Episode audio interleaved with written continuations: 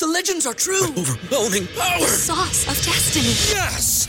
The most legendary sauce has arrived as McDonald's transforms into the anime world of WickDonald's. The greatest flavors unite in all new savory chili McDonald's sauce to make your 10-piece Wick Nuggets, fries, and Sprite ultra powerful. Unlock manga comics with every meal and sit down for a new anime short every week only at WickDonald's. Ba-da-ba-ba-ba, go! At participating McDonald's for a limited time while supplies last. At Parker, our purpose is simple.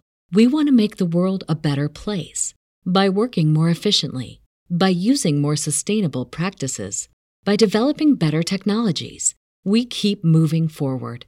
With each new idea, innovation, and partnership, we're one step closer to fulfilling our purpose every single day.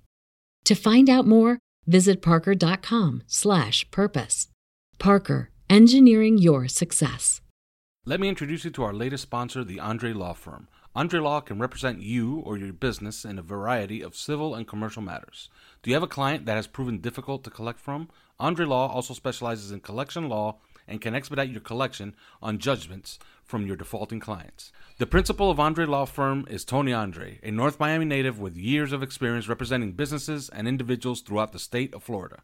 Based in Aventura, you can give him a call at 786 708 0813 or visit his website at andrelaw.com. Again, give Andre Law a call at 786 708 0813 to set up your consultation. All right, I want to talk to you about a new sponsor of ours, and it's one that's very relevant to the moment. They're a new division of Greenview Construction, and they are called Making America Clean Again. Making America Clean Again holds certificates in bacterial, viral, fungi, and mold cleaning treatments. They offer professional cleaning, sanitizing, disinfecting, and sterilization services to a wide range of residential and commercial projects. You can do overnight ozone UV generator treatments or even permanently install UV ionized advanced oxidation technology into your HVAC system. Now, we know and understand, and quite frankly, we hope, that businesses across the state and nation remain shuttered as long as absolutely necessary to beat back the spread of the coronavirus. But when that time finally comes, having that certificate to display at your workplace showing that it has been properly cleaned by a licensed professional and maintained will go a long way to restoring that customer trust. So for more information, you can look up Making America Clean Again. You can go to their website at www.macainc.net or you can just call them at 855 561 6653. Again, that's 855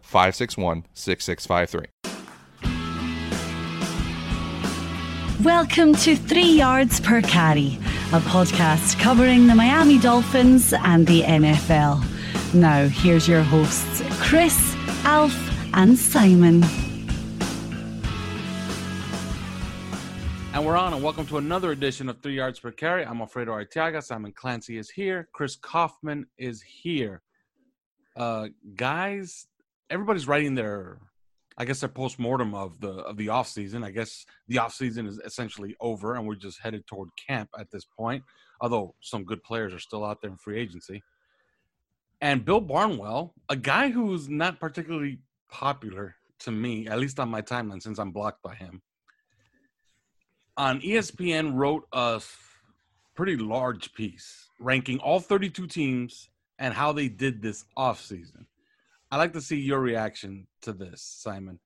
He ranks the Tampa Bay Buccaneers number one as having the best offseason, namely because of Tom Brady and Tristan Wirfs. He has the Dolphins number seven, by the way. I don't know if you've seen the piece, but your thoughts. Um, I couldn't give a monkey's ass. Um, quite frankly, did he did he grade that after Tom Brady's trousers split last night on the golf course? Or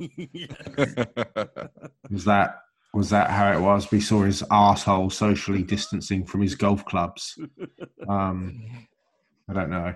Um, I mean, look. Um, I mean, you sign a 43 year old quarterback, and that makes you the best. How gives you the best off season? I mean, whatever. If that's what Bill Barnwell thinks, then then so be it. You know, I like Tristan Wirfs. Rob Gronkowski's lost about 200 pounds and has been wrestling um, but all, but all of a sudden he's going to be um, he's going to be old Rob Gronkowski. Um, you know who we all know you know shows up in the playoffs over the last couple of years, but struggled. Not struggled, but you know was held back in the regular season because of the injuries and stuff. I mean, all of a sudden, Rob's got healthier. Um, I know the marijuana ruling will help, um, you know, in terms of pain management and those sorts of things. But you know, there's still some pretty big question marks about that Buccaneers team. So, I mean, he has the Cowboys, um, I think at five, who don't even have a yes. quarterback. Um, you know, they're they're all pro center retired. Andy, they, have, they actually have Andy Dalton right now as their starting yeah, quarterback. Their two defensive ends are Aldon Smith, who last played in 1994, and Randy Gregory, who's failed 709 drugs tests, and Demarcus Lawrence, obviously. But you know that that doesn't make the joke quite as well as um, the first two. Uh, they just lost Byron Jones. I'm not sure how the Cowboys get to fifth quite frankly. Travis um, Frederick retired, the best center in the yeah, game, just retired. Exactly. Um, I mean, mainly, know, mainly because they got CeeDee Lamb, I guess. Well, yeah, maybe. I mean, wow. That's I, mean, I love CeeDee. That's pretty but, much I it. mean, that's you know. Um. So yeah, I mean, like, I mean, who gives a fuck? An ancient Gerald McCoy, Dontari yeah. Poe. Again. Yeah. Yeah. So Chris, eviscerate this. List. Put me out when I have to care. Chris, eviscerate this list or praise it.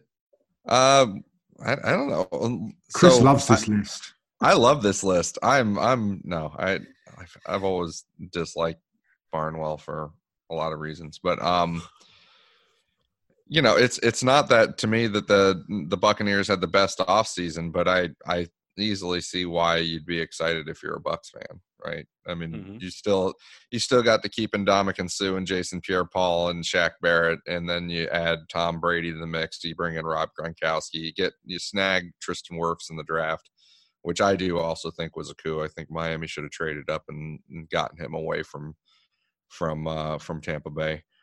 Um, so yeah, I mean, uh, you know, everything's everything's uh, coming up coming up Tampa Bay right now. So that's that. I, I understand the excitement there. Um, you know, I'm I'm not sure about really putting Cleveland number two or Dallas. I mean, what we just went through that, that's horrendous to me. Mm-hmm. Um, you know, especially with all the turmoil with Dak and everything. I mean, I I think I guess I guess that will that will get ironed out, but still, um, for Miami, I, we haven't even gotten to the Miami part of it yet. Um, I don't know if you want didn't want me to reveal this, but he ranks Miami number seven. Yep. And um, so just behind the Baltimore Ravens, or sorry, the Buffalo Bills. Sorry, Baltimore. Um, just behind the Buffalo Bills, uh, number seven, and what he has going right, he's you know really likes the Byron Jones ed- edition, along with Noah Igbinoghene, and Xavier Howard, of course, to Tua Tagovailoa. Um, what he kind of disagrees with is interesting is, is something that we probably would have also and we did criticize which is like Ereck Flowers mm-hmm. um, and it's not that i think he's he's going to be a bad player it's that you know he had half a good season it was his first season at guard but it was it was half a season and it was a contract year and he's been heavily criticized for most of his career, and I think those are all fair points to make. Um, he didn't like Kyle Van Noy's contract. Um, saw some other th- things going wrong, but uh, thought that they should have made gone after DeAndre Hopkins. I guess somehow. Um, well, he did. to be fair, to be fair, Houston traded him for like nothing. Yeah, so. the, the way uh, you know, once he puts it that way, I start yeah. thinking about it myself. You know. Yeah, I know. Like you, you kind of that's one of those things that you like in in the moment that you're you're so shocked at what just happened and mm-hmm. critiquing, you know, criticizing the the Texans for doing that that you, you don't even get to the point where you're like, wait a minute, why didn't we do that? exactly. you know? Um, but hey, whatever. Uh, what's left to do? He says they should make a run at Jadeveon Clowney again. Again, yeah. I mean, the, what would this be? The third run at Jadeveon Clowney? Yeah, I'm pretty oh. sure he just doesn't want to be here. He doesn't want to be here. That's it. End of story. We're we're going to talk about things left to do, things things to do next year. Um, I guess segueing into that, do we make a run at Clowney with the last couple of months before this season, Simon? Um, I, I mean, potentially they showed so much interest beforehand. I wouldn't rule Twice. it out. It just to, well, yeah, I wouldn't rule it out. It just depends on um, just depends on money, doesn't it? I mean, my the thing I'm most interested in is what Bill's opinion was of uh, of Clayton for Jedlam. See? well, that was the top the top get of the off season, and suddenly you're performing. Suddenly you're you're pronouncing the name fine. I managed to say the name absolutely perfectly. That's why I said that. That's why I segued into that. But no, seriously about J- uh, uh, Jadeveon, I could certainly see it happening. I could see. I don't think they just fell out of love with him all of a sudden. Um, but yeah, boy, if they could keep him healthy, what a um, that defense becomes something quite. You know, all of a sudden, I mean, you know, it's getting to be something quite interesting, but it becomes something very interesting if he stays healthy because you know he Mhm. does have outstanding talent. It is would seem a great fit, and you know, you go back and you look at that. You look at that Monday night game in in Santa Clara against the 49ers, and he took over and absolutely dominated that game. You know, he gave a very good 49ers offensive line fits, rushing outside in, you know, from different positions, from lining up, uh, you know, behind the behind the uh, the defensive tackles, lining up as an edge rusher, rushing from a sort of middle linebacker spot. He was everywhere. You know, if you can get that sort of production out of him across 16 weeks, which he's never yet proven to do, but if you could, under Brian Flores in that system, boy, he could be. I mean, that could be a special signing, but it's a big if. Yeah, What I just, think? I just think that you know it's it's over. Uh, the guy's had every opportunity to be here. I, I don't think it's just he doesn't want to be here. It's uh, end of story. I think if they offered him the money that he wants, the twenty Mhm. million a year, he'll be here. I don't want to pay him twenty million dollars. I just don't, and I don't Mhm. think that they want to either. I don't think that this is the type of staff that is willing to spend that much money on an edge player. So you know, and as as I look at the 2021 class as far as free agents, there's a couple interesting guys there. But who knows? We have an entire season ahead of us. Maybe they find the pass rush that they're looking for with what they got on the roster already. I have my doubts, but maybe that's what they're banking on. Hmm. But 2021 is pretty loaded if you want to go back into the market for an edge player in 2021. Well, yeah, a bunch of the guys from 2020 that were that were supposed to be available in 2020 are available in 2021 because they Yeah. only have one year uh, franchise tenders or and, and such. Yeah, Ngakoue, um, Leonard Williams, a favorite of ours. We all, Mm. I think, I believe when we did our our podcast about what we wanted, I think all three of us, uh, if if I'm not, I don't know if I'm lying. I think all three of us had Leonard Williams in our plans. Mm. Uh, Melvin Ingram, an older Two of us Melvin did. Ingram. Two of us did. Okay, it was two of us. Uh, an older Melvin Ingram is going to be out there. Uh, I don't know if you want that as a quick one-two fix, one one or two-year fix, but he's still effective. Von Miller will be out there. You know, Shaq Barrett again, Bud Dupree, a guy that should have gotten a, a little bit longer look from us this year. Although, So stiff. yeah, I guess. But it uh, He Leonard should, Floyd. he, he should have taken over. I mean, Leonard Floyd is too many concussions. Um, Mhm.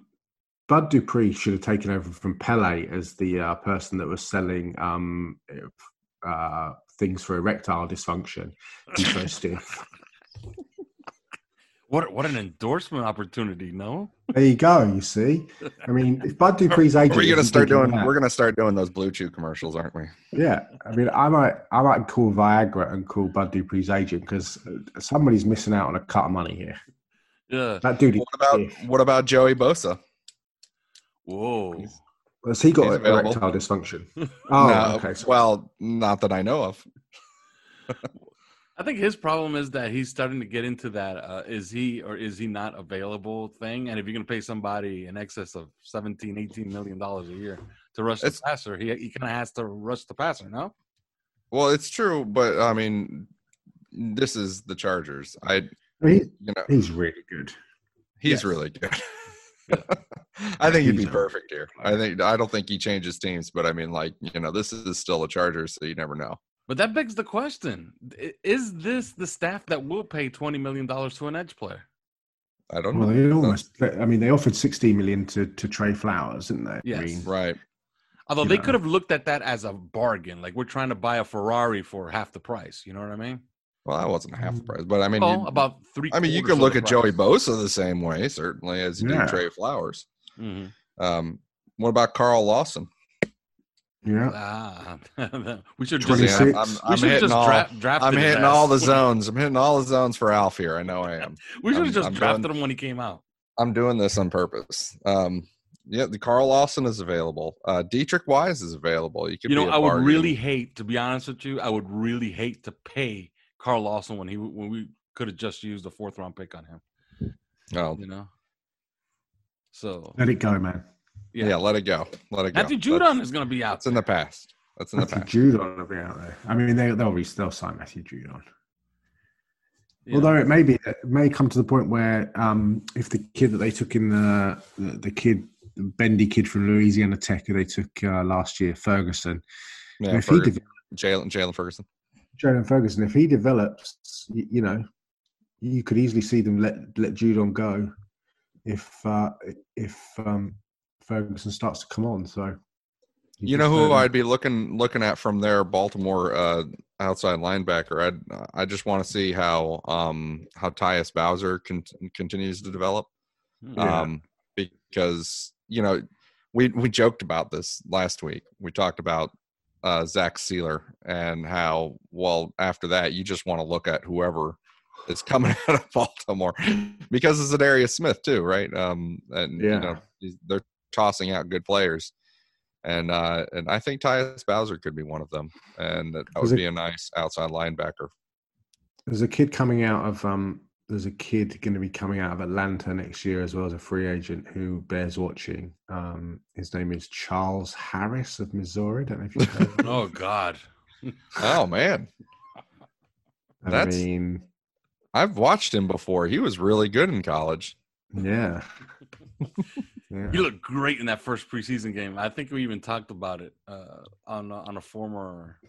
Uh, I don't know if we even were we even doing the podcast back then. no, right? I don't know. I don't think so. But I give you Shane- he was uh, Shane was absolutely wank when he played.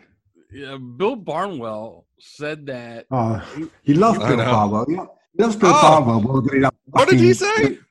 He loves Bill Barwell more than he loves fucking what's his name, the running back, Taylor Balaj. You've already Barnwell forgotten. I despise Bill Barnwell. Okay, I, I've I've made my feelings known, but he said he was disappointed in the Dolphins not going into the wide receiver market, and I guess and he said he lamented that they were just going to run it back with what they have. The best case scenario is that what they have is enough for now. But Mhm. as I look at the 2021 class, like man, Mhm. take your pick, man. Like how can you how can you miss here? T. Y. Well, you know- Hilton, anyone?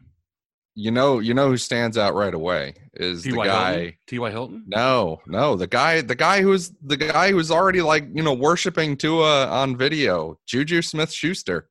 Mm. Like there's some, some there's something something going on between those two, definitely and I'm not sure what it is, but we'll That's we'll some- fi- figure it out. Uchi Coochie, loving. him. Yeah, What are the chances that the Steelers let him go at 24 years old? I, I Zero don't know, percent None- like none? zero, but yeah, Right? I mean, probably. zero percent chance. Yeah, Yeah. I mean, Keenan Allen's. I mean, you know, the best, probably the best route runner in the NFL. Keenan Allen. yeah, yeah. Yes. Keenan Allen. and he's going to be in that Mm-hmm. sweet spot, you know, that 29 to 32 range, which is where wide receivers tend to do their best work. Then God, it's he's usually, 29. I know. I, would- I would have said he was about 26. Keenan Allen. Bloody hell. Yeah, he's Yeah, but he's- 29. 29. He's, so he's going to be flat dab in the middle of his prime and ready to go on the other side. So Hmm. you're talking about a small two year window of effective play that you're buying. Sammy Well, your- Watkins, anyone? Your boy T.Y. Hilton is 31, Alf. So I mean, let's. yeah, man. But uh, does he look 31? I mean, when you watch him play, does he look like he's I'll going to tell be you. 31? Cooper Kupp is a free agent next year. Mm, Yeah. Very nice. How about Now, Marvin he Jones? is a good player. Unheralded. He's 30, You know, you know, that the, you know the Lions are not going to pay Marvin Jones because they got to pay the other guy. They got to pay Well, neither Golladay. are the Dolphins. He, he probably Neither doesn't the fit here. Yeah. He's 31. Golladay doesn't fit here, but he's a good player. I, Yeah. I don't know if you noticed, but Miami has this has a pretty goddamn strict age thing going on. Yes, Uh, they uh, do. I Yeah. mean, it's All right, so It's- so if we're hunting in that age group, what is it that we're looking at? Really, well, John I mean, Ross, maybe? Curtis Samuel. Get that Curtis Samuel's Curtis. num- number one, like Juju Smith Schuster, number one. But you know, Absolutely. obviously, is he going to leave? Is he I tell actually going to leave Pitt? Um, There's more chance of Curtis us signing Di- more chance of us signing Diana Ross than there is John Ross. How about Now, you know what? I I would give John Ross a look. Corey Davis. I would give John Ross a look before Corey I Davis got one for, I got one for you. I got one for because you. of Tua. How about a do over on Yeah. Kenny Stills and get the younger That's- version in Will Fuller? Will Fuller has. Why don't we just made- Why don't we just get get Kenny Stills? He's a free agent. Yeah. he'd be, Or- he'd be 29 at the time. Why know, don't we- why don't we- Why don't we get an ambulance driver instead of Will Fuller? Because the he'll play more Yeah. than Will Fuller will. Yeah. Because The only thing Will is- Fuller is made of Pringles. Yes, he is. Although he is very, very fun to watch when he's actually When- in uniform. Yeah, I mean, which is twice a season. Hey, always- but those I've two always games, liked Josh gonna love Reynolds. him, man. Have you ever watched Josh Reynolds play and you know going all the way back to Texas, um, Texas Yeah. A&M, and and you know what he's done with the Rams? He's a good player, but he's I, I still think of him. I don't know if this is accurate, but I still think of him as mostly kind of like a, a jump ball, play the ball kind of guy, like Devontae. Um, and I wonder if uh, you know there's something else that fits to it, and that's why you'd be looking at like Curtis Samuel, or that's why I would actually visit John Ross and you know just see what that sort of speed can do with Tua Tagovailoa at quarterback. Now Two let me ask you I like guys this. Let me ask let me ask both of you this. In my opinion, AJ Green's available in that class, but I wouldn't put him at the top of the list. I would say that these two guys are the the best that are going to be available, and that's Chris Godwin, Kenny Golladay. I would I would foresee massive contracts for both. Godwin, absolutely. Yeah. Are the Yeah, Dolphins definitely. involved in either one? Simon, Is Chris Godwin a free agent? yes. Yeah. Uh, who's the other guy you said? Kenny Golladay. Uh, I don't think Golladay fits. I think Godwin would fit, but I think the the numbers on Godwin, if he backs up this year as he did last year, then I think the numbers would be enormous. With, I tell you, there's a couple Tom guys I Brady like. throwing on the ball, I think he'll back it up. Well, yeah, exactly. Tommy Lee Tommy Lee Lewis of New Orleans is a really interesting player, as is Mhm. Tim Patrick of Denver. Hmm. There's two under the radar guys that I, I, I like as players. Allen There's, Lazard um, as well as Green Bay one. Allen Lazard, I always liked him. really like Allen Lazard at Iowa State. Yeah. Is Sammy Watkins still going to be playing football? Yeah, he's back. He said he's going to play this year. I mean. Juju Smith-Schuster and Chris Godwin, at both at 24, are going to be the. oh yeah, they're going to make a fucking killing. yeah. Chris Godwin's 25. But Chris Conley's going to be a um, a free agent, and you know he can do some damage. You know who's another guy that's like just super ridiculous fast is Damiere Byrd, and um, Yes. you know you'd you'd have to to me because because I'm I want to bring over what we had what Tua had in Alabama. You know he had a bunch of fast guys, Mm. and uh, and he's really accurate. He's got great timing, so uh, so he can hit those fast guys right in the right window. Um, I want to see that happen. So I keep looking at these. You know, maybe some of them end up being a little bit smaller, but these fast dudes, and um, that's that's what's got me tempted. Now, I, as I look at this, all these free agent classes, I can almost guarantee they're going in the draft and possibly in the first round for a center. No, Chris, because cupboard's bare next year. I hope so. Um, you know, we, we unless talk you know, about unless you really like Matt Skura, but he had a really bad injury. He's going to play again this year for Baltimore. Maybe he has a great season and he becomes the hot prospect. Well, I was going to bring him up actually because I know Simon was super hot on him. Uh, Um, you know, there's I, I really have always liked Austin Reiter. He's he's getting ready to be a free agent, I think. Um, Yes. and he's yeah, uh, sure. and, and he's um he's 29 already though, and I know that the age thing matters to the Dolphins. So this based on this class, unless it's like you said, unless it's Matt Skura, you're like, yeah, they probably got to draft it. Um, I wonder how high they drafted. I wonder what they want because based on what they did, they got Ted uh, Ted Karras. It's kind of a you know more of a more of a powerful anchor kind of guy, and then they um, Barry Jackson had another a piece recently in, Mi- in the Miami Herald where he talked about um, you know one of the UDFA's that they're looking to the most uh, is the guy I've been talking about, Donnell Stanley out of uh, out of South Carolina, who's you know just the gigantic hunk of meat. Um, and I, I wonder because of that, because of what they've been doing at center, like, like will they even value it enough to draft it high? Like they're just going to go get big guys, you know, um, big guys with big frames. Uh, the guys that you pay up for are the guys that can, you know, really maneuverable, that can really run around. You know, the Mike Pounceys of the the, the NFL. Um, so I, I kind of wonder if you know if that kind of shoots a hole in the idea. I've always been a Creed Humphrey guy. Uh, Yeah, Creed me Humphrey too. Yeah. so so I always kind of like look toward Creed and Humphrey and uh, of Oklahoma, but based on what they've done this this year and this offseason, I'm like, I don't know, maybe they're just not going to look at it until really late. Shall I tell you what? I, shall I tell you what I think they'll see when they see Creed on film, which fits with Tua so much. He he is so good at being able to move his body to to to, to essentially to be able to understand where his quarterback is and therefore move his body accordingly. And he's Mm. had three passes in Baker, Kyler, and Jalen who love to manipulate and move the pocket. Yet he has this rare innate ability just to know and feel where his QB is. You know, these are not three classic drop back passes in, in Mayfield, Murray, and and Hurts that he's had, and it's the same with Tua. You know, this is a guy that likes to move, manipulate the pocket with his footwork. Creed just has this great Mhm. understanding of you know just getting the angles right and moving his body, knowing that you know his QB's on the move in the pocket behind him. It's um he is just a different. You know, I watched him against um I watched him yesterday actually against um I was doing defensive tackles and um watched him against Tyler Shelvin, who was the five star kid out of um out of LSU.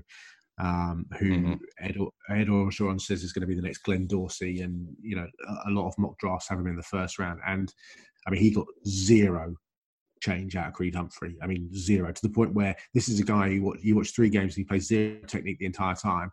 After about 15 snaps against Creed, he he fucks off to the right guard because he just is, is getting nothing from him. Um, Mhm. So, yeah, um, he's just a different breed, and that father strength as well is just you know he's a special player. I think. Yeah, I mean, he fits absolutely as far as what we're talking about this offseason, what they've clearly pri- uh, prioritized with the center position big frame, big, strong guy. I mean, that's what Creed Humphrey is probably first and foremost. You wouldn't call him one of these, you know, zone type centers and stuff like that. No. Um, Quick though as well though. He could do, definitely do. oh, it. no, he's, yeah, he, he's really, you know, he's he's a premium prospect, so he can do yeah, it he's got all. But I think first and foremost, he's big, strong guy before you say he's, you know, he's maneuverable, fast guy. So, um, so he fits. He fits Miami. I think you're you're right. They could go ahead and prioritize uh, the center position and take him in the first round. I would be I would be stoked if they did. Um, but you know, something in the back of my mind just makes me, you know, they they satisfied the position by giving Ted Karras like a a minimal little contract Mhm. and then grabbing a UDFA for thirty thousand dollars signing bonus. Like, does that are they trying to tell us something about the position to them? Maybe. I, would- I would say they. I would say they, they. They're saying it pretty loudly. No? And moving Michael Deiter to that potentially, Yes. you know. So now, as we move on to the running back position, I'm prepared to get a, a little yellow post-it note and write on it Travis Etienne, no matter what. Oh you yeah, have two first-round picks, guys. So I can't I say keep this. forgetting about that. You know, I can't say this. Go get him. All right. Like he should be a target next year. But if you look at this list at 2021, I start to rethink that position. Because what if I told you that Alvin Kamara is available and so is Mhm. Aaron Jones and so is Tarik Cohen? It's like everything that they've ever wanted is right there. How about Mhm. James White? okay. Well, James White is something that they would they would probably think about, right? It's a stacked 2021 class. I don't know if you guys have there's a guy named uh, Kenyon Drake that's available. It's pretty good. Yes, he is. Although I think that that ship sailed, oh, unfortunately, Oh, yeah. in my opinion. that ship is burned. yeah, it burned to the ground. Okay. But Joe Mixon, anyone? It's a loaded class, 2021. I don't know if anything catches your eye, Simon. Yeah, Dalvin Cook catches my eye. Wow. I Yeah, mean, It's a stacked class. Like, Yeah. how can you miss? really great And if you want to go a little bit Alvin, cheap, Alvin even- Kamara and Open- Dalvin Cook are available. I mean, Yes. that's Yeah. that's crazy. and if you want to go I cheaper, mean, like I said, down- what's wrong with Tevin Coleman? Nothing. You know what I mean?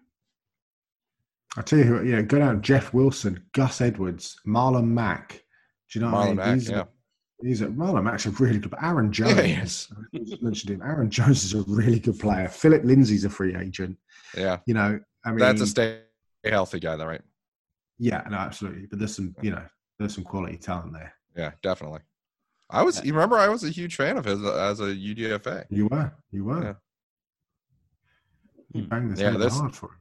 Yeah, this is um this is a pretty stacked uh, free agent class. You never know if it, there which guys escape, but obviously I'm I'm just looking down at. We've talked about many of them: Joe Mixon, Marlon Mack, Leonard Fournette, Matt. Our guy Matt Breida is available. Um, Yeah, I mean, Cook. if he wasn't, if he wasn't playing for us, you'd say, "Oh, Matt Breida's a free agent. You agent." would, you well. would, you would. That's 100%. legit, legit. That's true, though. Um, you would. Alvin Alvin Kamara, you know, Tarik Cohen, as as mentioned, Jamaal Williams can play. I mean, I think. Yeah. Um, Aaron Mike, Jones, Da- Mike Davis can play as well. Chris Carson is available. Some he, Chris Oh, Carson has some has some has some fans out there.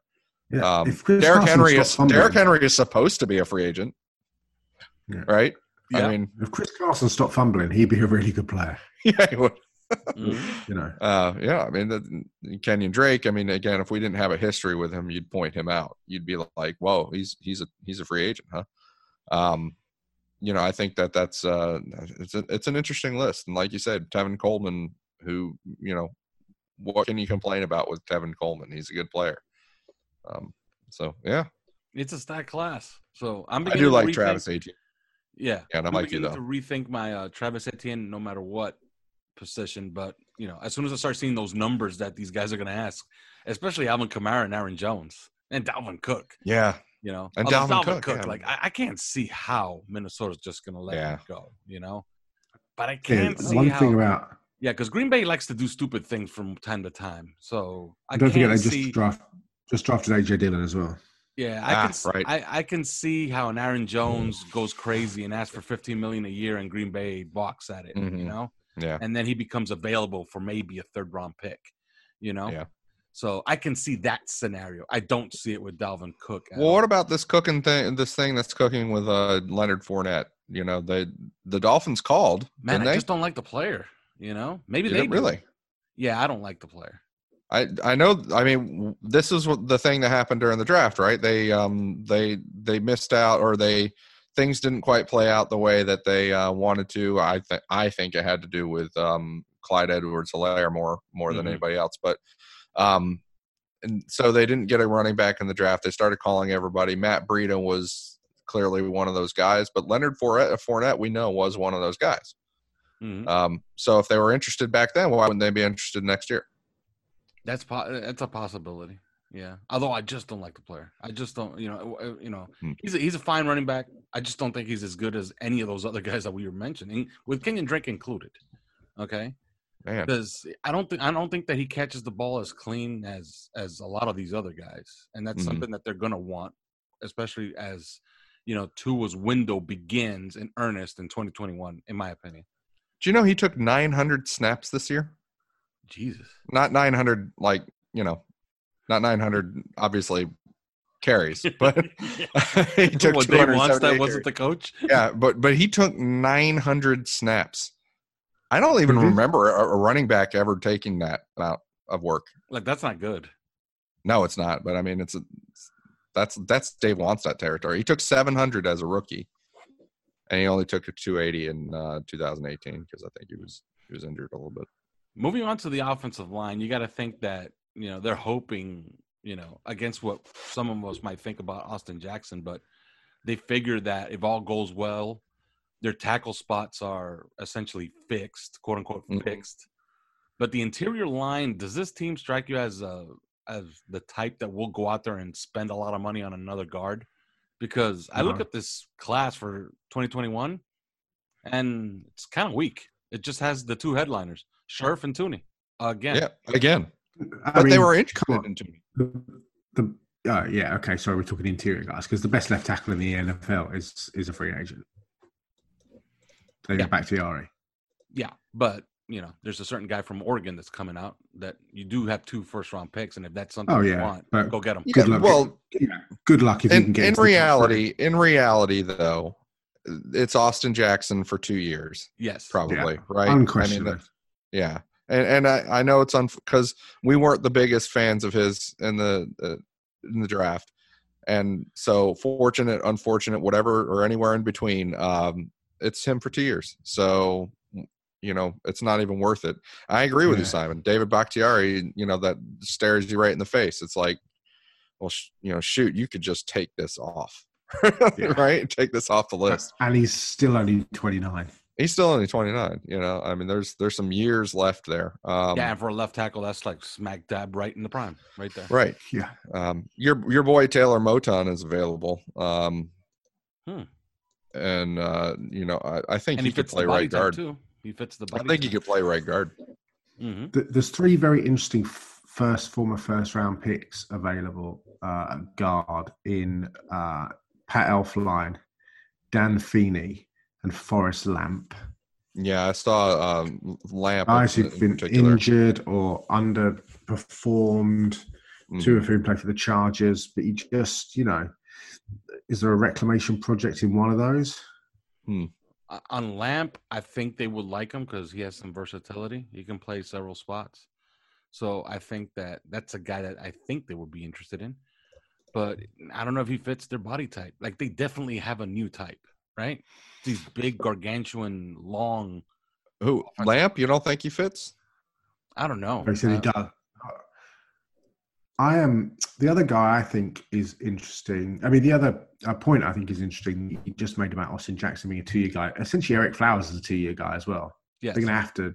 They're Yeah. gonna have to. unless he's an unless he's an unmitigated disaster next year. Yeah, Yeah, he's going to play. yeah. He's going to play out a couple of years of that contract, and and he's Yeah. got position flexibility too to to to help them along with that decision.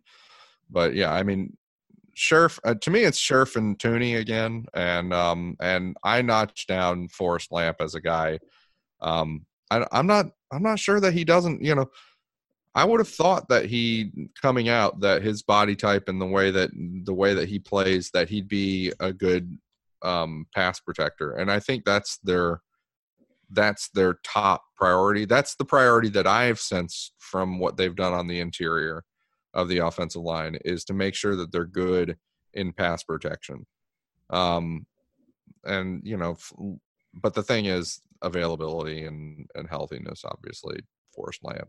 That's that's not that's not so good. Um, but Joe Thuney again. I mean, who franchises a, a an offensive lineman two years in or a guard two years in a row?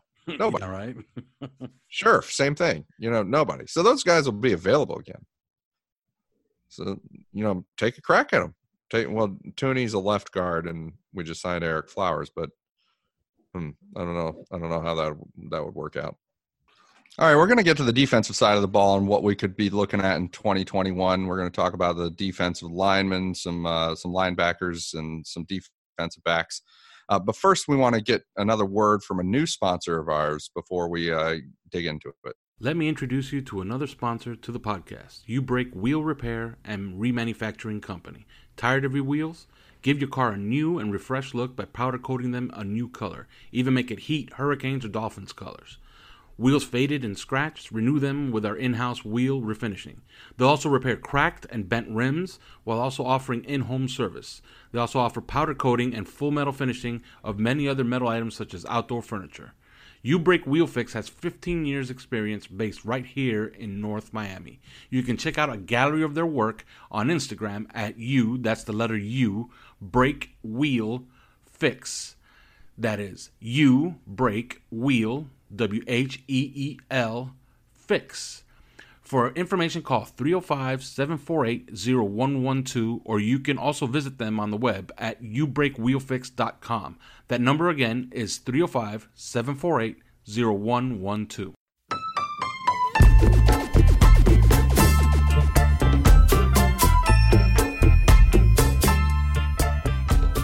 Okay, we want to get into the defensive side of the ball, what we could be looking at in 2021. Uh, Simon has been doing an incredible amount of research already on the 2021 draft class. So we get to mix in a lot of his research in um, how many pages, Simon? Uh, 45 pages, one, 17,842 words so far. And we're going to say it all right here. Um, so I think that I think I'm, that just we're I'm gonna read it. yeah, just read it verbatim. Um, no, we're gonna we're gonna mix in some of that research. We're gonna talk about some of the free agents. We've already done the pass rushers, kind of you know touched on the subject. So I want to get into the off ball linebackers. Miami, we have Raekwon McMillan, we have Jerome Baker. Raekwon, by the way, is a free agent next year. Mhm. Um, so what can we be looking at? Uh, You know, just to name a couple of free agents um, that stru- stuck out at me. Uh, we have Tyus Bowser from Baltimore, who's a little bit more of a pass rush guy, but he's also kind of just a regular off-ball linebacker. Um, and Zach Cunningham of the Houston Texans. Mm. I mean, that that's a guy that that's always stood out to me. That I was a big fan of. Uh, could you could you find find me better in the draft, Simon? Oh well, I, I, I think I probably could, and I'd start with um with, with a guy who's going to be a top ten pick and maybe even a top five pick, and that's uh, Micah Parsons of Penn State, who is uh, 6'3", 244 pounds. He's a big time physical athlete, off ball linebacker, as you say, elite skill set. Who just wow, he's got he's got everything. He's got the range, he's got the speed, he's got the ability to line up as an edge rusher to get to the quarterback. He will impact the game in all three phases, and uh, and if you don't know what that means, that will that will mean attacking the line of scrimmage, around the box area, and then down the field. He can do all three. He's got this. He's so anticipatory and rangy. He'll turn and run to the perimeter. He can get skinny and get past blockers, or he can just, you know, he can just physically get through them. I mean, he just, um, he's got it all. I mean, he's, you know, he's only a junior this year, so you know he's still in inverted commas uh, inexperienced. But you look at it, he's very patient in man coverage. He doesn't look nervous. He doesn't commit. He doesn't open the gate, as it were. He was the number five overall prospect of the nation. Um, bizarrely, Ohio State had were banned from recruiting him because he had his photo taken with Kirk, Kirk Herbstreit during um, during recruiting on the ESPN College Game Day set, which violated an violated an NCAA rule. Can I Um, just break in real here and, and just Yeah, say it. for like the fifteen thousandth time how much I hate the NCAA? Okay, go on. Yeah, so he is a he's a very confident, almost to the point of arrogant. You know, he's not perfect. You know, he'll you'll see him take some bad angles sometimes. Sometimes you wish, you know, he's got so much athletic ability that he almost instead of waiting to make the tackle, he'll try and go round somebody to make the tackle, and sometimes just doesn't get there. You know, Mhm. um, he'd rather make a tackle for a, a two-yard stop uh, for, for minus two yards than than uh, you know make one for two yards. Do you know what I mean? He he he's always trying to do something extraordinarily athletic. But he sort of jumps off the page at the top. Dylan Moses of Alabama, I think, would be the it- certainly from from my rankings is the number two. Obviously, you know, has to bounce back after tearing that ACL in 2019. Didn't play the entire season. Um, he's not quite as explosive as Parsons, but he's very smooth, very heady, just a really good all-round skill set. Redshirt junior, 6'3", 235 pounds. He's smooth, can move in all four directions, very well rangy, quick. Um, you look at him, he, you know, they essentially used him as a spy against Kyler Murray in that championship semi-final in Dolphin Stadium. Um, and he was never really out duked. He showed really good speed, even though Kyler's got great speed. He was never really neutralized. Um, but he has had injury issues. The ACL, he had a broken foot as a freshman. Excuse me, I've just had lemonade, so it's making me burp. Um, and then beyond that, there's a couple of really interesting guys that I just want to touch on. James Skalski of Clemson, white middle linebacker, I hear people saying. Now, if you don't really know James Skalski and you only watch a little bit of college football, he was ejected from the national championship game for targeting. Oh yeah, yeah, I remember. Yeah.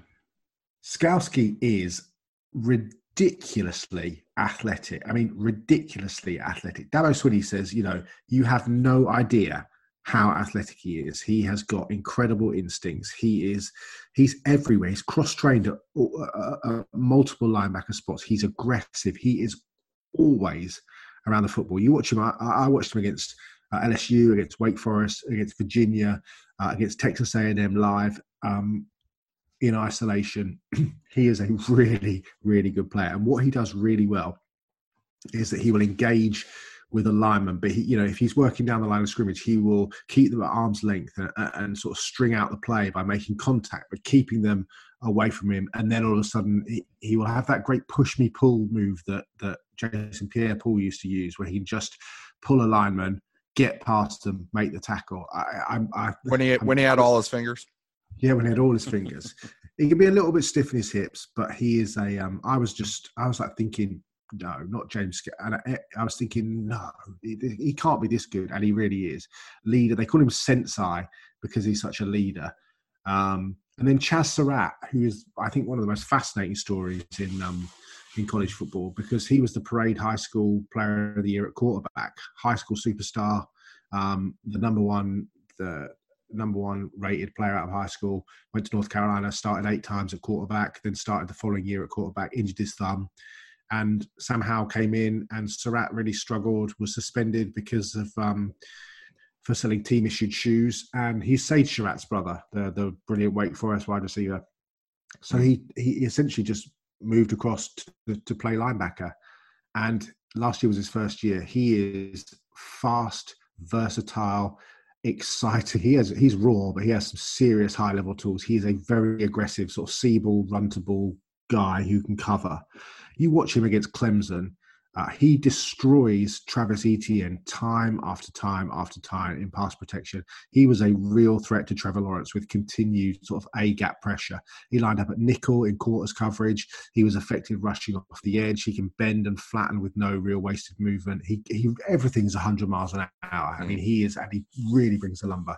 They're, they're four really good off ball linebackers. And then one more a, raw guy, Jeremiah Owusu Koramoah of Notre Dame. He's a very much a Patrick Queen kind of guy, 6'1, 227, plays rover, very, very athletic, an explosive kind of very intriguing player. I, the, these are the guys that really stood out.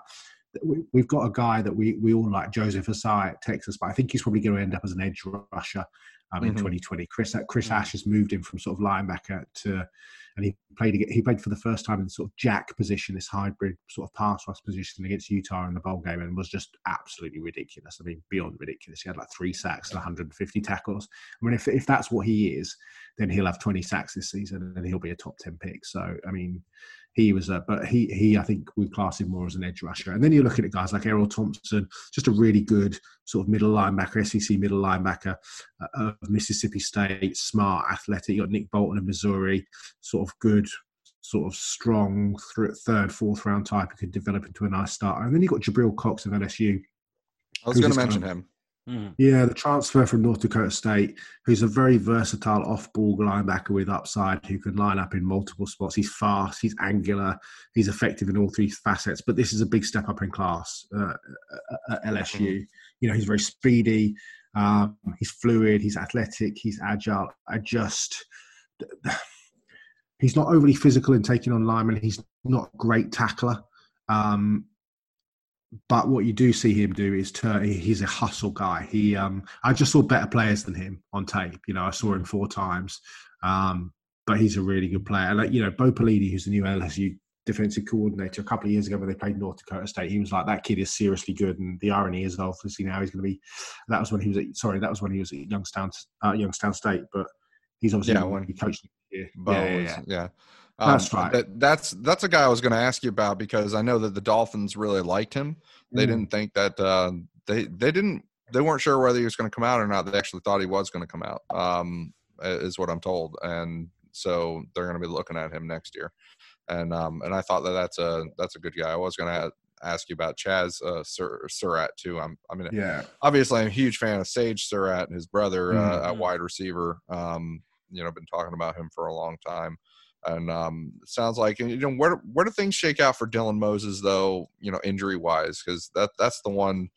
I mean, we know what kind of player he is, but yeah, I mean the issue is that we just don't know because obviously there's been no real workouts. You know, he mm. he, he tore his ACL just before, like literally just before the start of the season. Yeah. Um, I, mean, I think it was like three days before the start of the season. He suffered that broken foot as a freshman, meaning he missed the playoffs.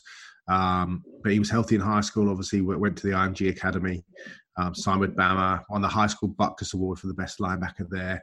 Um, and he, he's, I mean, he's versatile. He's played four different positions. He's played the Mac, the money, the buck, and the and the will position. He got a round two grade from the NFL advisory board for, for this year, despite his ACL injury. So they clearly, you know, teams clearly like him. Um, uh, he he does look a really really smooth player, but obviously we can't tell, can we? Until we, you know, because there's been so, so much uh, so minimal, uh, you know, spring practice and stuff that you just don't know where he um where he is. But he looks good in coverage. He's very good. He's got very good closing speed. Um, you know, he's a that archetypal Alabama linebacker. He's not quite as explosive as I said as Parsons, but he looks a really good player. Alf, Alf, you got three choices here. Uh, mm-hmm. You stick stick with you know, Raekwon, Jerome. Uh, we got guys like Vince Biegel, Kyle Van Noy. Uh, you know, you know who we have. Stick with stick with the the formula as we have it. Um, Andrew Van Ginkel, I should mention him. Mhm. Or uh, go out to free agency, get some get some help, get some somebody like Zach Cunningham or you know whoever your your guy is, or look to one of these linebackers that Simon mentioned high in the draft, like Chaz Surratt, Jabril Cox, um, Micah Parsons, even that high, uh, Dylan Moses. Like, what what would your choice be? Like, what do you want to do with the linebacker position on this team?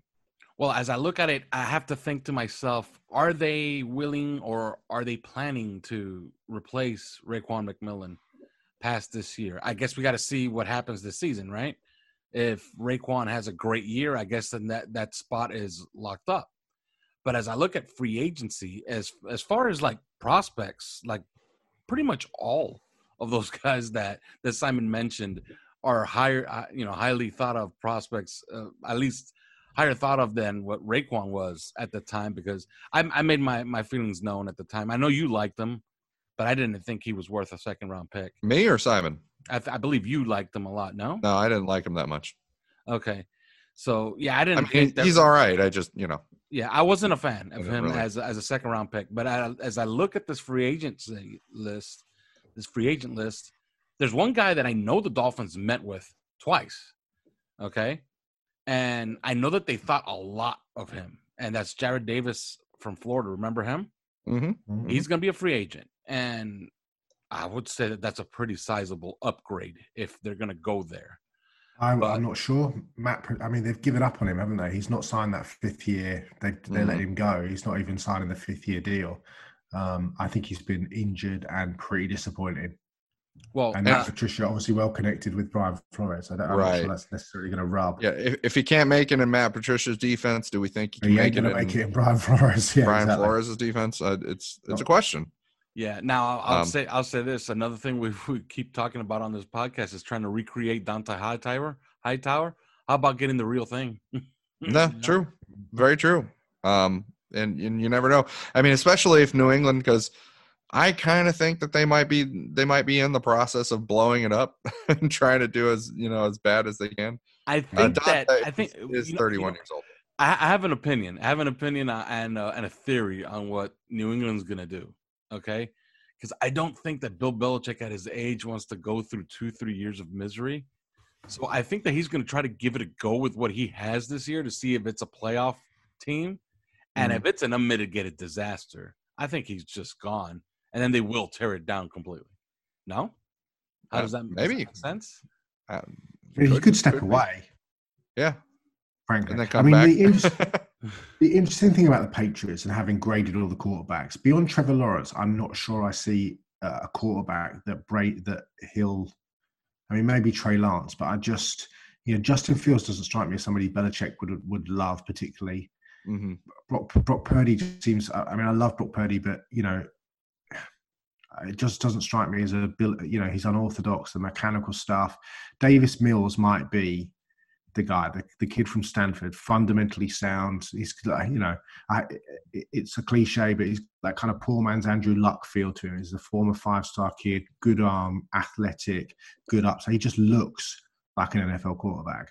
But then, you know, you go, you're expecting Desmond Ridder to bounce back to that 2018 form because his 2019 was really Right. poor, but has got a lot of talent. I'm a big fan of Kellen Mond, but you know he's got to win a big game. But you, you know, I, I- I watched five Yeah. games of Kellen Mond the other night, and it was like, you do stuff that there are not many people on the planet can do, and you're very, very accurate in a, in the short and intermediate area. But you're not, uh, again, you're not a Bill Belichick quarterback. Jamie Newman, same. Tanner Morgan of Minnesota might be, you know, might be a Bill Belichick. quarterback. He's incredibly intelligent, accurate. You know, he's got touch. He can manipulate a defense. Uh, He's got great eye manipulation. I mean, it's really advanced. But his arm strength, you know, he doesn't have great arm strength and doesn't really handle pocket pressure. And then you're down looking at, you know, KJ Costello. I mean, people Mm. are talking Kyle Trask up, and uh, you know, the Kyle Trask tape against South Carolina is some of the worst tape I've. Uh, and I've been looking at college kids for 35 years. some of the worst tape I've, I've ever seen. I mean, Auburn isn't much better, but South Carolina in the first half is an absolute fucking car crash. Mm. You know, and I just don't see a Belichick quarterback there apart from Trevor, and I don't think they're going to be bad enough to get Trevor this year. Yeah, I mean, unless one of those, to me, I, I've taken quite a, lo- a long look at all the quarterbacks, and this is sort of a running thing for me. So um, a lot of these guys I've already seen before. Um, And yeah, I mean, unless unless Jamie Newman really gets it together and shows something, uh, shows something a little so inaccurate down this year. So yeah. inaccurate. Well, but but that you know that goes that goes year to year, doesn't it? I mean, uh, and Yeah. and he he was Mister. This is something that Belichick's going to love about him is that he was Mister Third Down at Wake, um, and, and like he was trusted to operate that on third down probably as much or more than anybody in the country, and uh, and he did it, and he moved those chains at, at an incredible rate um, for as much as he was relied on.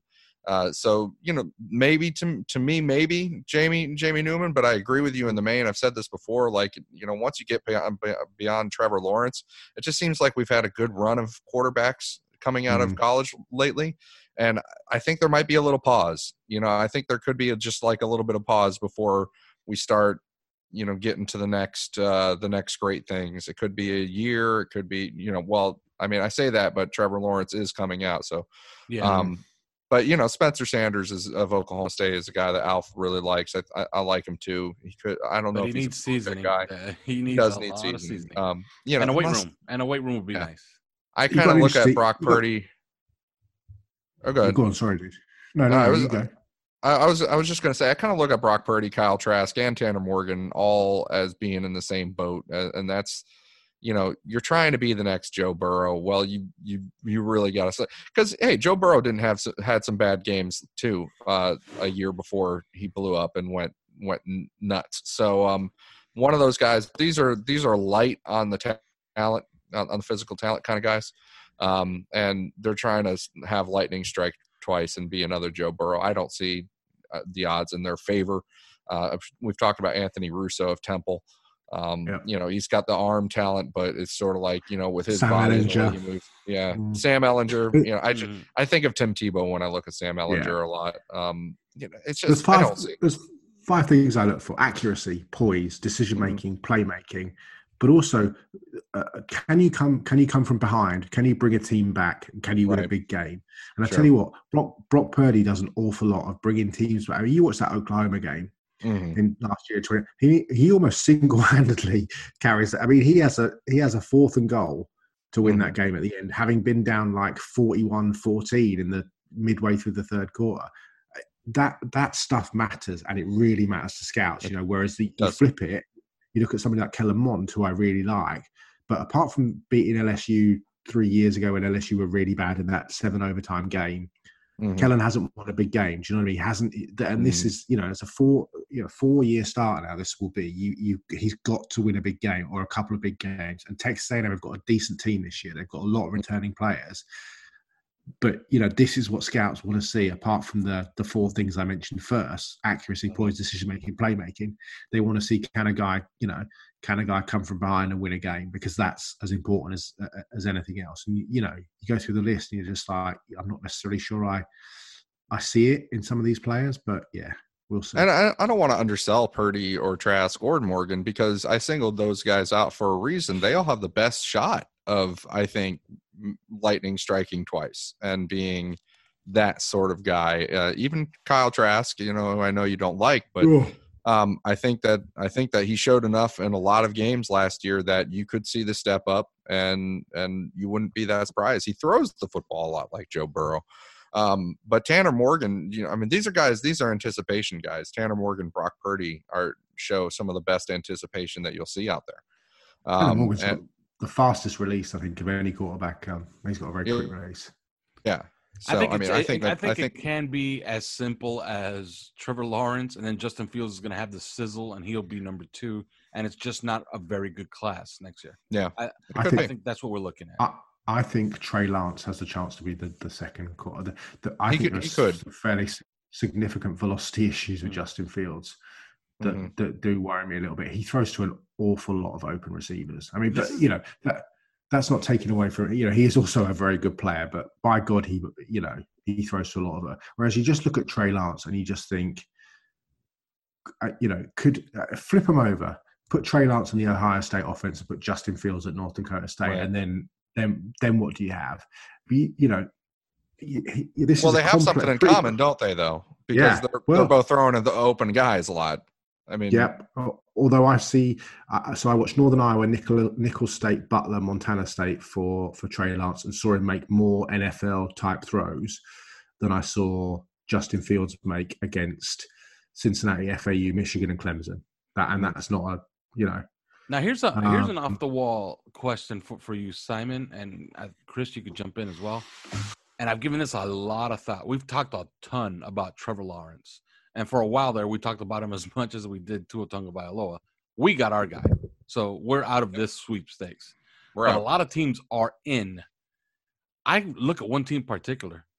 Are the Carolina Panthers just basically just pencil them in at number one, taking Trevor Lawrence? At number one, you never know who you never know who's going to be number one. You truly never Yeah. know. We we learned that lesson ourselves, Man, right? they got that look. Carolina has that look. So did we. Carolina. We so picked did we. fifth. You got to think Carolina, Washington. You know, Washington. If Dwayne Haskins doesn't doesn't play, they've got to be in the mix. Well, handicap it for me, Simon. Handicap it for Jacksonville. me. Where, where's the power at? Who's gonna get them? Who's who's in that sweepstakes? And please say somebody away from us, better not be namely the of. Colts. Because if the Yeah, Colts get them, the AFC's in the whole world to hurt. It really think the better not be New England. uh, the Colts have got no, no, no, no, New England, no. The Colts have got too much talent elsewhere. I think. Plus, you know, I mean, their quarterback room is now what Philip Rivers, Jacoby Brissett, and and Jacob Eason. I, I'm not sure that Trevor Lawrence, you know, and I just don't see the, the, them ending up in that range. It better not be New England. I mean, can you fucking imagine No, it's not going going. from No, going from Brady to this, you know, a kid that you know in a year's time Oh, he's already as you know him and two. We've always talked about it ever since we've done this podcast. We always talked about him and Tua being the best to come out potentially since Peyton, and he's got that extra year. You know, it just got everything: tall, big arm, mobile, accurate. Makes all. You know, there are some questions, of course. There's some questions on touch.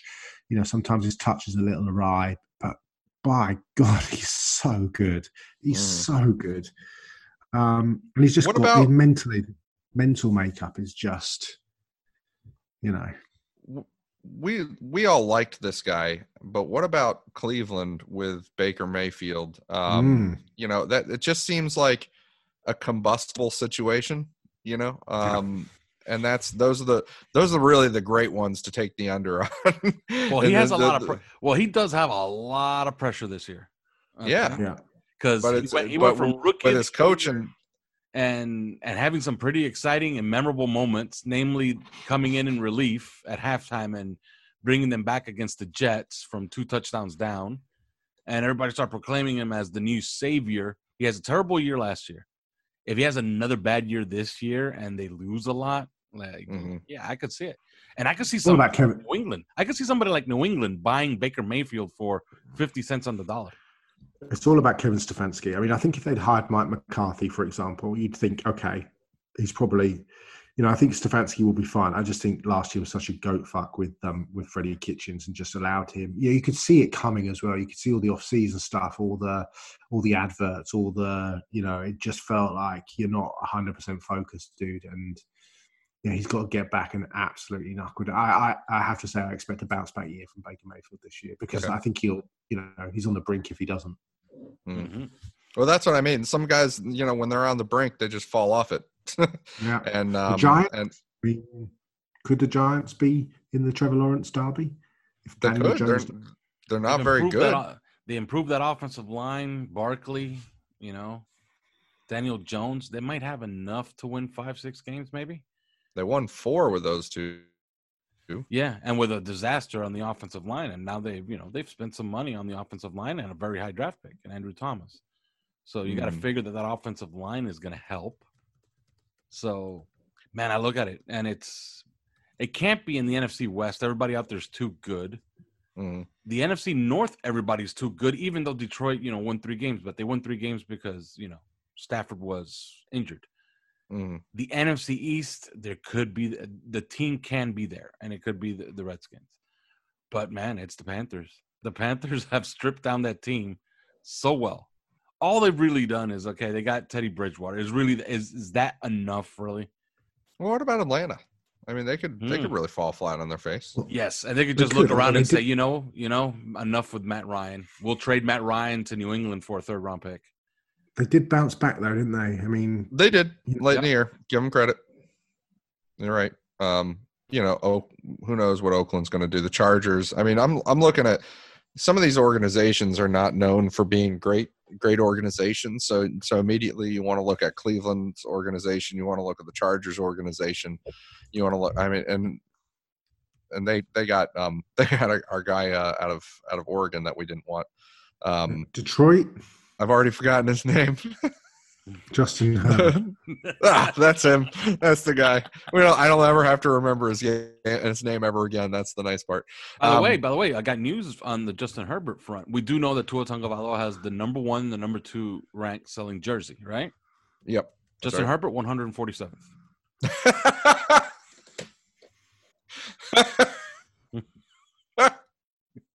nice. Okay.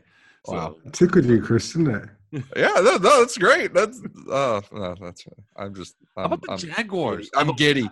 Man, I like I like I like their young talent. No, uh, the Jaguars got a lot of good young talent, but like that's a shooter. No, Like Jags could well could be, but I I got a feeling that what's his name might actually be like too good to make it happen. The the quarterback. Um, uh, fuck. I'm forgetting everybody's name now. Um, Minshew, Gardner Minshew. I, I, you know, what? I don't need, I don't need to know any of these quarterbacks' names except for one. That's what I'm so happy about. Um, Gardner Minshew. I, I think it'll be Washington. I think it'll be Washington.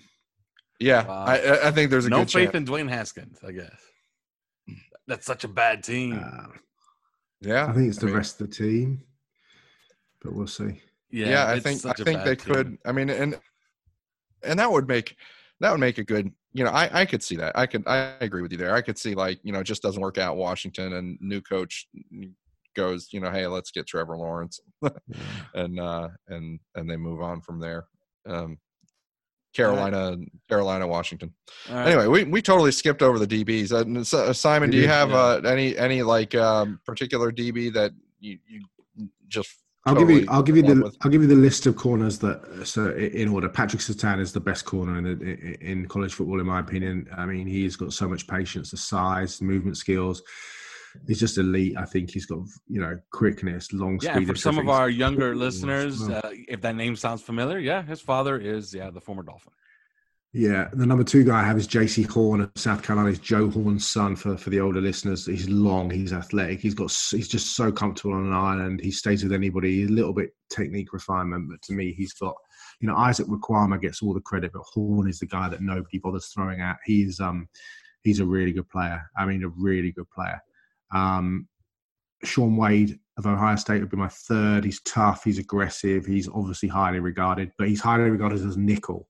Uh, he has a real good understanding of defense, of offenses, but he has to prove he can play outside. He gets very, very grabby, which is something that makes me wo- worry about him playing outside. But he's so heady. He's such a he's such an interesting player. Who's obviously, for those of you that don't follow college football, he was ejected in the semi final against Clemson for that targeting hit on Trevor Lawrence. Um, Keith Taylor of Washington, uh, he's versatile. He's a long, he's 6'3", 196. He's a guy that the Dolphins would really like if they didn't have, um, if they didn't have all the corners they've got. But he's smooth. he's no panic to his game whatsoever. Lovely feet. Um, I think he's a um, he is a, a no fuss defender.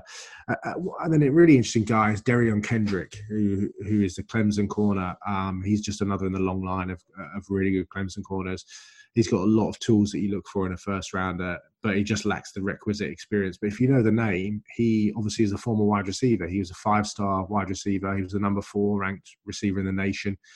Um, and he struggled a bit at receiver and he'd fallen down the, the roster a bit. And then last spring, Clemson had about four or five corners go down. And Kendrick, who played a little bit of two way uh, in high school, said that he would go and play corner on an emergency basis. And then I think his second second snap, he picked off Trevor Lawrence and took it to the house. And he's been there ever since. And um, he's a. He's a really good player. I mean, uh, he is, uh, you know, he shows him a little bit of inexperience uh, with his technique, uh, uh, and, and, subsequently gets a little bit grabby down the field. I think he had a fourth quarter pick in the, the semi final against uh, against uh, Ohio State, but he was tugging back on Chris Olave, and Olave had got him behind him. But he's a nice player. The, the analytics favourite Caleb Farley, Virginia Tech, doesn't match up on tape to what you know PFF say. He looks raw. Um, mm. He needs a lot of work. I mean, he's got these elite 100 meter times, 1077 in the 100 meters, but he doesn't play fast. Paulson Adebo of Stanford needs a big year. I mean, he's a long corner. He's got great ability to knock the ball away. I think he played very well against Oregon and had two sort of back to back knocks away in overtime to to um, to secure the win for Stanford. Um, but he's a bit sticky in his hips. Uh, I wonder whether or not he might go to safety. He wasn't particularly good in 2019. And then uh, another one for old. I mean, this makes us all feel old, but Tre Swilling, Pat Swilling's son, um, wow. at, at, Georgia Tech, he um, he's a really six foot, 200 pounds. You watch him against Clemson, he plays one on one on an island with with Justyn Ross and Tee Higgins and plays really, he's got really good short area quickness, really good movement, good feet still a little bit raw, but he's a good player. And then you're down at Mukuamu, Josh Jobe of Alabama, Brandon Sebastian. I was so disappointed with at Boston College.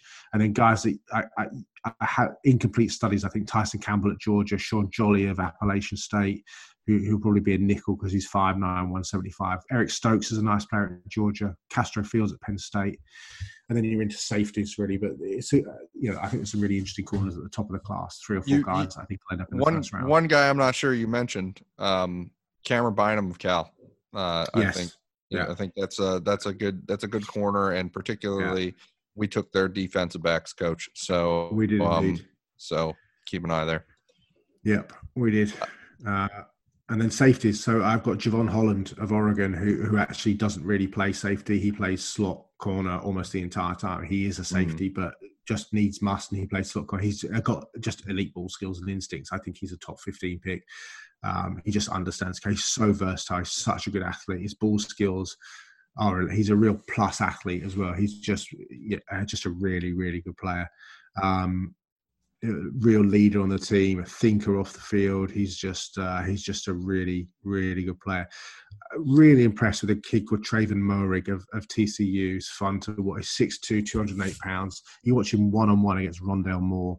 Um, and then when he'd roll over and played it over the top, uh, sort of cover two shell, he, he defended him really well. So the, the, the corner would give up the underneath coverage on Moore, and then he would take over the intermediate and deep coverage. And you know, Rondale is a tremendous player, but you know, Moore played played really well. He's fast, he's physical, he's solid, he's good instincts, closing speed. Richard LeCounte of Georgia has been a real slow learner in terms of consistency, but started to play well last year. He's so rangy. He would be my number three. Hamsah Nasirildeen of FSU is about six foot He's six foot four. yeah, he's about four. six foot nine. He's raw. He's athletic. He's got this. He's two fifteen though. He's two fifteen. He's he good. is. He yeah. is. He's coming off an ACL as well, so you just wonder. Uh, he's very good in run support, but I do think he struggles a little bit with sort of elements of coverage. Although he's very good down at the goal line, and you know, you, they, they mm. stick him in coverage down at the goal line. He's um, um, I think one of the most impressive player, or not the most impressive, but certainly the most intriguing player, is Caden Sterns of Texas, who is just a classic centre fielder. He's so smooth and athletic in open space, but he's injured. He's got he had so many injuries. I mean, he had a minor knee procedure in the spring of 2019. He missed the first game of 2019 with an ankle injury. He missed four games of the sprained knee ligament late 2019. He was injured in high school. He had a hand injury. You just think, oh, God, I mean, if if you can only stay healthy, then you got like mm. kids like Paris Ford, who's like Budda Baker, Pittsburgh safety. He's just an absolute hitter. I mean, he gets.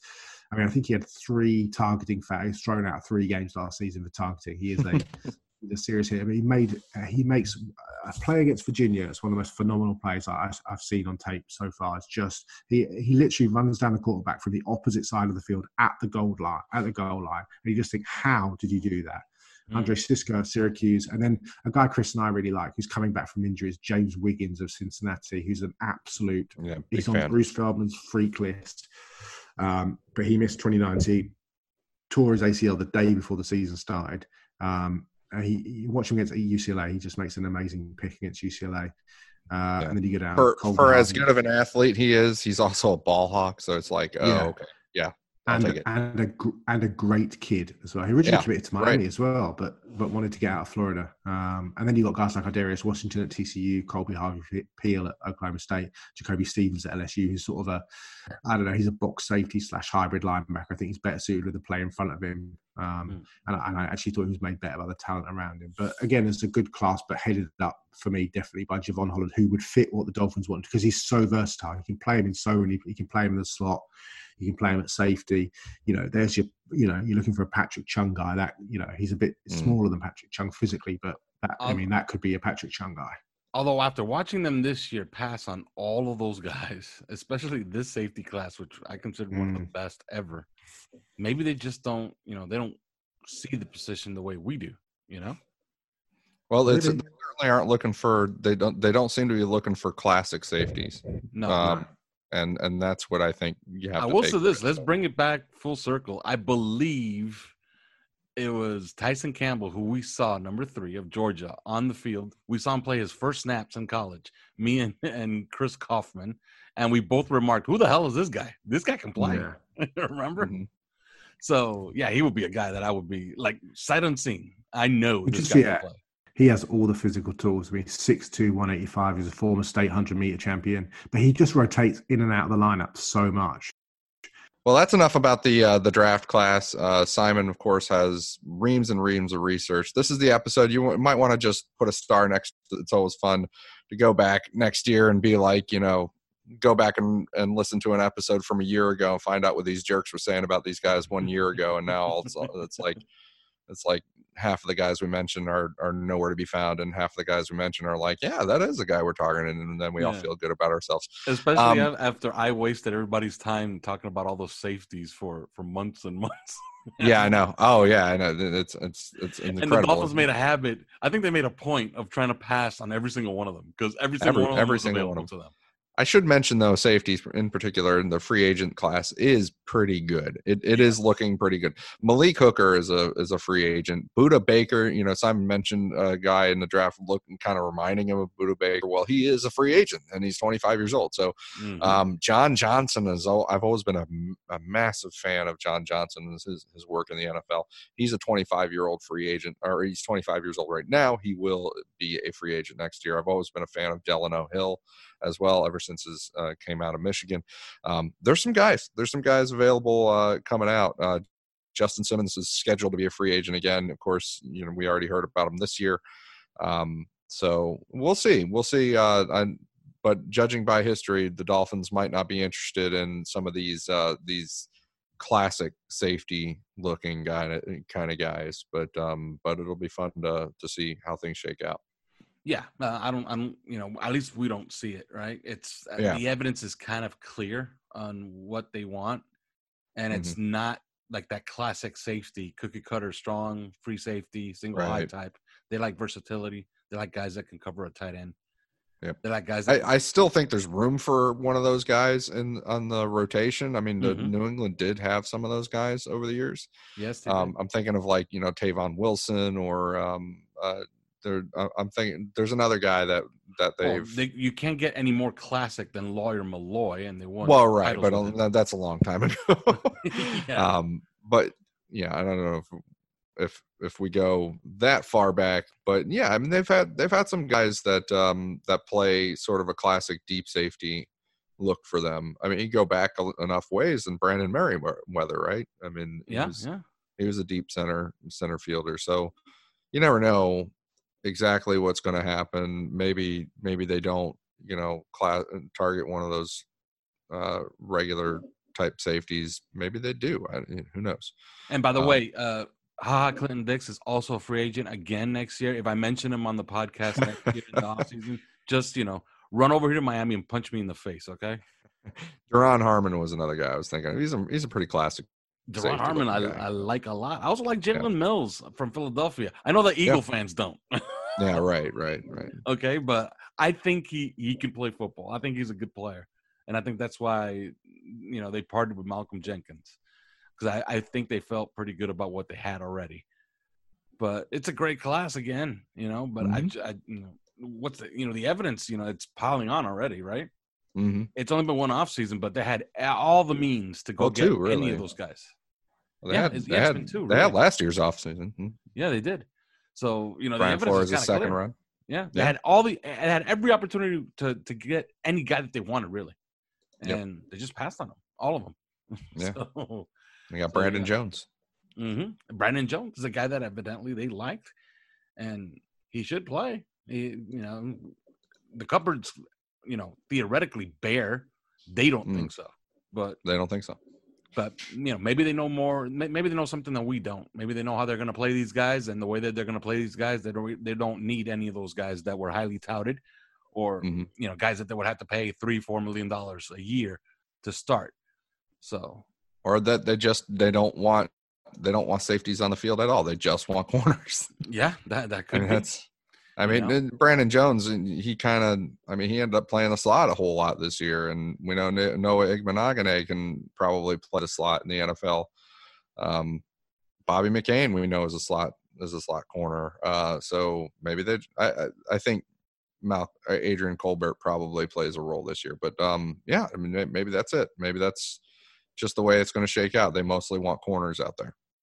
It's gonna be funny as hell when I purposely ignore that Haha Clinton Dix is also a free agent again, hmm and then And then they sign him. and then they sign him. and, and and before anybody says, "Well, he might be like 38 years old," he's 28 years old, man, and he's already been free agent five times.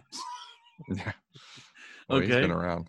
And Those I, believe he's a three-time Pro. Bowl, so Pro Bowler. So you know, If there's ever been another like Brock Marion analog, that's you know that's him. yeah, uh, something tells me that Haha Clinton Dix might be a complete pain in the ass Mhm. because he's a pretty effective player, but he keeps finding himself on new teams over and over and over again. Mhm. So who knows? Anyways, we were gonna start this podcast, and we kept uh, we kept talking about like what the hell are we going to talk about? And it's the dead of the off season, and we gave you an hour and twenty minutes. How do you like that? Maybe we're good at this. Maybe we're good at this, Chris. Well, like I said, you gotta you gotta star this episode and like come back to it after a year and and say like who who were they talking about as a as a top as a top draft prospect? Yeah. You know it's it, it gets funny sometimes you know to poke fun at us or or to you know give us give us our kudos if we if we actually are right about one of these guys. All right. Well, fair warning to all our listeners. We are very, very close to a hiatus that we always take right before training camp. So, and it seems as if training camp is going to start on time or relatively on time, sometime in late July, early August. So, fair warning. Uh, there's only a few episodes left until we take our little break for the summer. And then, of course, we'll be back for the 2020 season. But that's it. There is no more. There will be an episode next week, so you can't count on that. So, see you next week. Thanks for listening to Three Yards Per Carry. You can subscribe via iTunes, on Podbean, or your usual podcast provider.